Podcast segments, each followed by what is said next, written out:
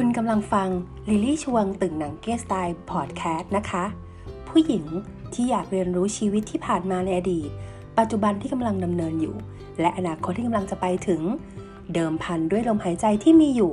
และเชื่อว่าพอดแคสต์จะเยียวยาทุกสิ่ง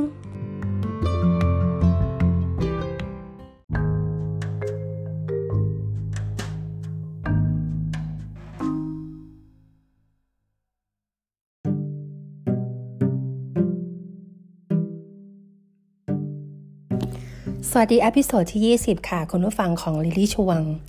วันนี้นะคะต้องถือว่าเป็น episode ที่โจลี่เองเนี่ยมีความกังวลเล็กๆนะคะ แต่ก็ไม่ได้ถึงกับต้อง panic อะไรมากนะคะ อาจจะเป็นเพราะว่าก็ได้เสพข่าวเนาะทั้งในเรื่องของ อุ้ยทั้งในแล้วก็นอกประเทศค่ะ คือวันนี้นะคะ episode ที่ 20 เนี่ยนะคะ โจลี่อยากจะให้ชื่อว่านอกจากถุงผ้าแล้ว สิ่งที่คุณต้องพกออกจากบ้านอีกอย่างหนึ่งก็คือแมสค่ะ หลายคนคิดว่า อ้าว ก็รู้อยู่แล้วว่าต้องพกแมสเพราะว่าตอนนี้ค่าฝุ่น PM 2.5 มันรุนแรงมากขึ้น ถูกค่ะ แต่มีอีกเรื่องหนึ่งที่โจลี่อยากจะเน้นย้ำนะคะ นั่นก็คือเรื่องของโรคค่ะ โดยเฉพาะโรคที่ตอนนี้นะคะที่แรงๆ แล้วก็เป็นกระแสที่ทุกคนต้องจับตามอง และคาดว่าเป็นอะไรที่ทุกคนนะคะไม่ควรจะละเลยเลยนะคะนั่นก็คือเกี่ยวกับเชื้อไวรัสโคโรนาสายพันธุ์ใหม่ ที่ระบาดจากเมืองอู่ฮั่นนะคะในประเทศจีน ซึ่งในเรื่องนี้นะคะต้องเป็นเรื่องที่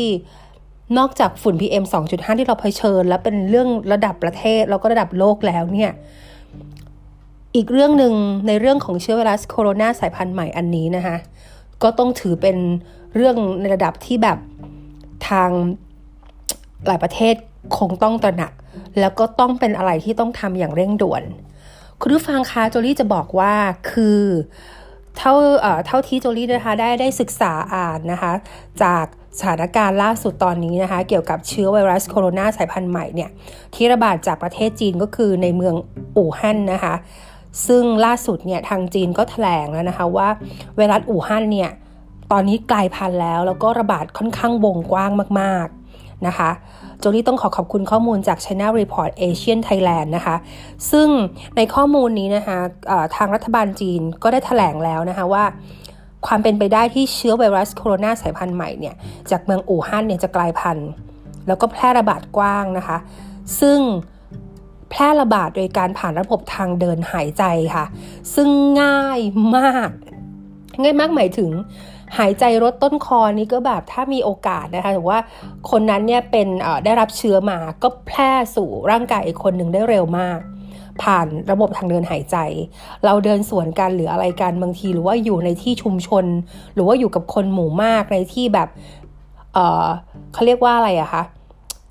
ที่ไปไปแบบไปออกันเยอะๆ หรืออะไรก็ตามแต่อันเนี้ยมีโอกาสเป็นไปได้ อีกส่วนหนึ่งนะคะ ใน Channel Report Asian Thailand Page นะคะ ก็บอกมาว่า เรื่องนี้นะคะถแถลง โดยนายหลีปินนะคะ ซึ่งนายหลีปินเนี่ยเขาเป็นประธานอรองประธานคณะกรรมการสาธารณสุขแห่งชาติของจีน เขาก็ถแถลงนะคะว่าผู้เสียชีวิตไวรัสอู่ฮั่นเนี่ยเพิ่มเป็น 9 คนแล้วนะคะในในประเทศจีนตอนนี้ แล้วก็โดยที่ผู้เสียชีวิตส่วนใหญ่ใน 9 คนนี้นะคะ อยู่ในเมืองอู่ฮั่น ซึ่งเป็นเมืองเอกของมณฑลหูเป่ยนะคะ ทางภาคกลางของประเทศจีน และจำนวนผู้ติดเชื้อทั่วประเทศจีนเพิ่มขึ้นเป็น 440 คนแล้วนะคะ ซึ่ง 440 คนนะคะ คุณผู้ฟังโจลี่ค่ะเขาถูกกระจายอยู่ใน 13 มณฑลของจีนนะคะ และที่สำคัญรวมถึงกรุงปักกิ่ง เมืองเซี่ยงไฮ้แล้วก็เซินเจิ้นด้วยนะคะ แล้วก็ China Report ก็ยังบอกนะคะว่าผู้ติดเชื้อส่วนใหญ่เนี่ยก็คือชาวเมืองอู่ฮั่นใช่ไหมคะ แล้วก็ตอนนี้ชาวเมืองอู่ฮั่นได้รับคำแนะนำว่าไม่ควรเดินทางออกนอกพื้นที่นะคะ ถ้าไม่มีความจำเป็น ชาวจีนในพื้นที่อื่นๆเนี่ยที่ได้ที่ได้ที่ได้รับคำแนะนำเนี่ยก็ให้หลีกเลี่ยงในการอยู่ในสถานที่ที่มีผู้คนแออัด เนื่องจากมีความเสี่ยงสูงที่จะได้รับเชื้ออย่างที่โจลี่บอกไปนะคะ และสำหรับผู้ติดเชื้อนะคะ นอกประเทศจีน ได้รับการยืนยันแล้วว่าตอนนี้นะคะมีผู้ป่วย 3 คนในไทยค่ะ คุณผู้ฟัง ตอนนี้ผู้ป่วย 3 คนในไทยมีแล้วนะคะ กับเชื้อไวรัสโคโรนาสายพันธุ์ใหม่นี้ เป็นเรื่องที่ทุกคนจะฟังแล้วไม่ควรที่จะแบบหรอมันก็แค่นั้นไม่ได้เลยนะคะ ที่โจลี่นะคะมา episode ที่ 20เนี่ยให้ฟังเนี่ยในเรื่องนี้เนี่ยไม่ได้พูดหรือว่าไม่ได้มา episode ไม่ได้มาพอดแคสต์เพื่อที่จะให้ทุกคนนะ่ะแบบตกใจมาก แต่ว่าต้องให้ทุกคนนะ่ะระมัดระวังตัวเองนะคะ แล้วก็ที่สำคัญ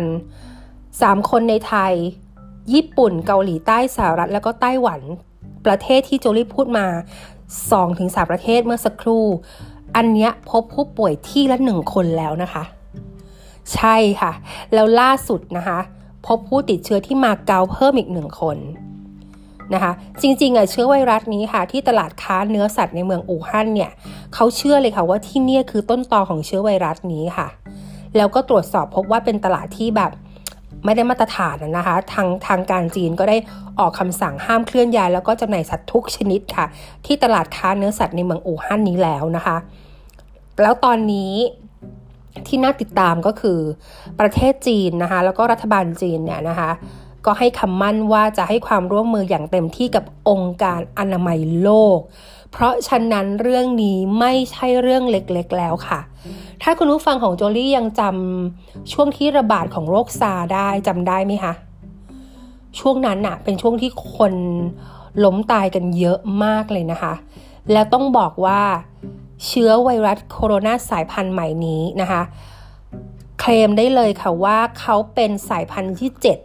7 ที่กลายพันธุ์มาเป็นสายพันธุ์ที่ 7 แล้วค่ะของ SARS น่ากลัวมากนะคะ มาเก๊าก็ติดเชื้อ ชาวอเมริกันก็ติดเชื้อหลังจากกลับจากอู่ฮั่นแล้วด้วย นะคะ ซึ่งตอนนี้เป็นสิ่งที่ทุกคนต้องตระหนัก เมื่อสักครู่ที่โจลี่นะคะจั่วหัวของ episode นี้ว่า นอกจากถุงผ้าที่คุณต้องพกไปเพื่อลดโลกร้อนแล้ว หรือว่ากระแสของการลดถุงพลาสติกแล้วเนี่ยยังมีอีกเรื่องหนึ่งก็คือแมสและขอให้เป็นแมสที่ที่มีคุณภาพด้วยนะคะ ต้องติดตัวไปเลยเออสำหรับตัวของโจลี่เองนะคะ สิ่งหนึ่งที่โจลี่รับรู้ได้ก็คือว่า เราไม่ควรมองข้ามเลยยิ่งคนเมืองนะคะที่อยู่ในเมืองหลวง หรือว่าในกรุงเทพมหานคร มีโอกาสที่จะติดเชื้อเหล่านี้ได้ค่อนข้างสูงเหมือนกันนะคะ เพราะว่าจะต้องพบปะผู้คนหรือว่าต้องอยู่ในกลุ่มผู้คนจำนวนค่อนข้างเยอะ เอาง่าย ๆนะคะสถานที่พักอาศัยของเรา อย่างเช่นคอนโดเนี่ยค่ะวันๆที่เราขึ้นลงคอนโดอย่างเงี้ยค่ะ คุณผู้ฟังใช่ไหมคะ ออกไปข้างนอกนั่นนู่นนี่ คุณต้องพบปะผู้คนหลายคนมาก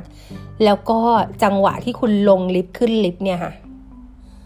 อันนี้โจลี่บอกเลย บางทีแออัดกันอยู่ในลิฟต์ค่ะ หรือคนที่ทำงานในออฟฟิศบิลดิ่งก็ตามแออัดกับคนที่อยู่ในลิฟต์หลายต่อหลายคน ซึ่งเราก็ไม่รู้ว่าแต่ละคนเนี่ยอาจจะมีโอกาสได้รับเชื้ออะไรมาบ้างถูกไหมคะอย่าว่าแต่เชื้อไวรัสอู่ฮั่นกลายพันธุ์นี่เลยค่ะ ไข้หวัดธรรมดา หรือว่าโรคระบบทางเดินหายใจธรรมดา เราก็อยากเราก็อาจติดเชื้อได้ง่ายอยู่แล้วนะคะ ทีนี้พอมันมีไอ้ไอ้เจ้าไวรัสอู่ฮั่นกลายพันธุ์ขึ้นมาเป็นสิ่งที่เราต้องกังวลโจลี่เองก็กังวลเหมือนกันนะคะ เพราะว่าอย่างที่โจลี่บอกค่ะการใช้ชีวิตของเราในการแบบต้องแบบเดินเข้าเดินออกขึ้นลงลิฟต์นะคะหรือว่าจะต้องไปพบปะผู้คนเข้ามินิมาร์ทเล็กเข้ามินิมาร์ทน้อยอะไร ก็ตามประมาณนี้ค่ะ เราก็ต้องเจอผู้คนถูกไหมคะแล้วก็ยิ่งนะคะยิ่งยิ่ง สถานที่บางสถานที่ที่ประกอบไปกับชาวต่างชาติหลายเชื้อชาติค่ะที่อยู่ในที่เดียวกันน่ะเอออะอย่างนี้ค่ะคอนโดเองเนี่ยก็ไม่ได้มีเฉพาะคนไทยที่อาศัยพักพิงอยู่ในคอนโดนั้นๆนั่นนะคะ ยังมีอีกหลายประเทศแล้วก็หลายชาติด้วย ลองนึกดูนะคะว่าในคอนโดเนี่ยเรามีชาติไหนบ้าง ใช่ไหมคะหลายชาติมากเลยนะคะแล้วถ้าเกิดว่าเป็นชาติที่เป็นเขาเรียกว่ามาจากมาจากชาติที่ที่เป็นจุดกำเนิดของการแพร่เชื้อโรคนี้ด้วยแล้วเนี่ยโอกาสมันก็เหมือนกับจะมีสูงขึ้น ถูกไหมคะ เพราะฉะนั้นแล้วสิ่งหนึ่งที่ที่โจลี่อะค่อนข้างจะแบบมีความรู้สึกแบบ เฮ้ย ตอนนี้เราต้องใช้ชีวิตอย่างระมัดระวังจริงๆอะค่ะ คือชะล่าใจไม่ได้ แต่ไม่ใช่ให้ตื่นตระหนกแบบแพนิคซะจนแบบ อุ้ยฉันจะใช้ชีวิตยังไงอะนะคะอันนี้ต้องระมัดระวังเลยทีเดียว แล้วก็ต้องป้องกันตัวเอง แล้วก็ดูแลสุขภาพตัวเองให้ดีที่สุดเลย คือตอนนี้นะคะโจลี่เป็นคนหนึ่งนะคะที่นอกจากจะดูแลแบบ แบบสุขภาพตัวเองด้วยการทานอาหารที่แบบพยายามค่ะพยายามทานอาหารที่ดี ทานอาหารให้ตรงเวลาแล้วเนี่ยโจลี่เองยังต้องอาศัยเเรื่องของพวกซัพพลีเมนต์นะคะพวกวิตามินนะคะเสริมร่างกายไปด้วย เพราะว่าอยากจะให้ร่างกายแข็งแรงอะค่ะคือไม่ไม่คือไม่พลาดกับการที่จะแบบว่า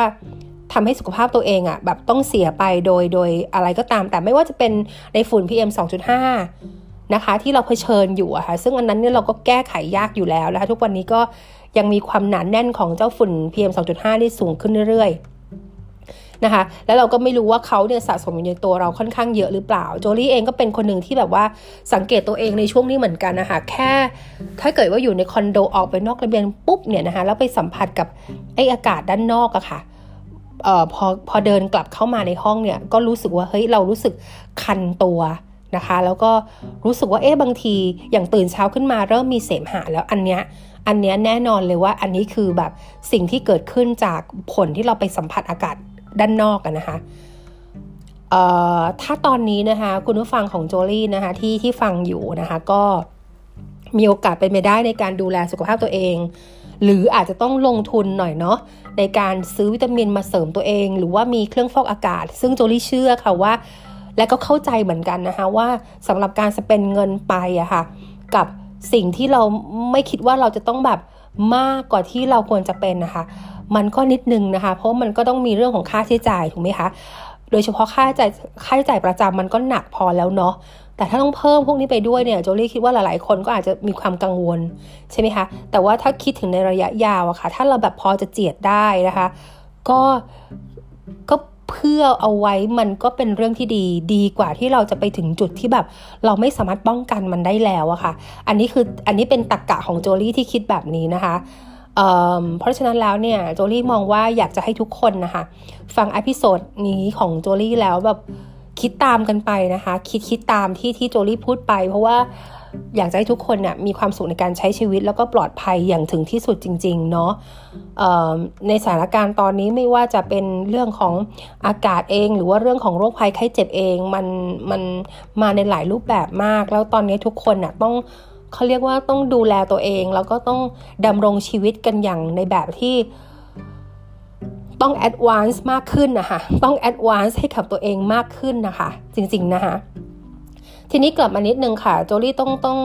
ให้ไอเดียนะคะสำหรับที่พักที่อยู่อาศัยเมื่อกี้กลับมาพูดเรื่องนี้ หลายๆคอนโดนะคะก็ตระหนักถึงเรื่องนี้นะคะ ก็ทราบมาว่าก็มีหลายคอนโดค่ะที่มีการเขาเรียกว่าดูแลนะคะลูกบ้านของตัวเอง โดยการที่จะใช้พวกยาฆ่าเชื้อต่างๆนะคะที่ เอาไปฆ่าเชื้อบริเวณลิฟต์ซึ่งต้องมีคนเข้าไป on ลิฟต์มาก ๆ แล้วยิ่งช่วงเป็นเวลา prime time นะคะที่คนต้องออกไปทำงานกับกลับมาจาก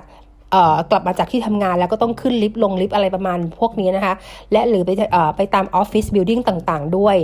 อันนี้ก็หลาย ๆ ที่ค่ะที่ที่เป็นเจ้าของ building ต่าง ๆ เนี่ยก็ก็เริ่มตระหนักเรื่องนี้แล้วนะคะ ก็ต้องกันเอาไว้ดีกว่าแก้นะคะ แต่ก่อนอื่นถ้ายังไงก็ตามแต่ตัวเราเองอะค่ะคุณผู้ฟังก็ต้องเริ่มที่จะแบบว่ารักษาแล้วก็ดูแลตัวเองก่อนนะคะ เอาเป็นว่าโจลี่ให้กำลังใจนะคะ ให้กำลังใจทุกคนมาก ๆ เลย แล้วก็สิ่งที่สำคัญให้กำลังใจตัวเองด้วยนะคะเอ่อ เขาเรียกว่าอย่าตระหนกมากจนแบบโอยวิตกกังวลไปซะจนทำให้เรารู้สึกอันแฮปปี้ในการใช้ชีวิต แต่ก็ไม่ควรละเลย นึกภาพออกนะคะคุณผู้ฟังของโจลี่ยังไงขอให้ทุกคนมีความสุขกับ episode ที่ 20 นี้นะคะ แล้วก็มาร่วมมือร่วมใจแล้วก็เป็นกำลังใจให้กันและกันนะคะในการดูแลตัวเองอย่างดีที่สุด ตามสภาเขาเรียกว่าตามสภาวะหรือสถานการณ์ที่เกิดขึ้นนะคะ รักทุกคนค่ะบ๊ายบาย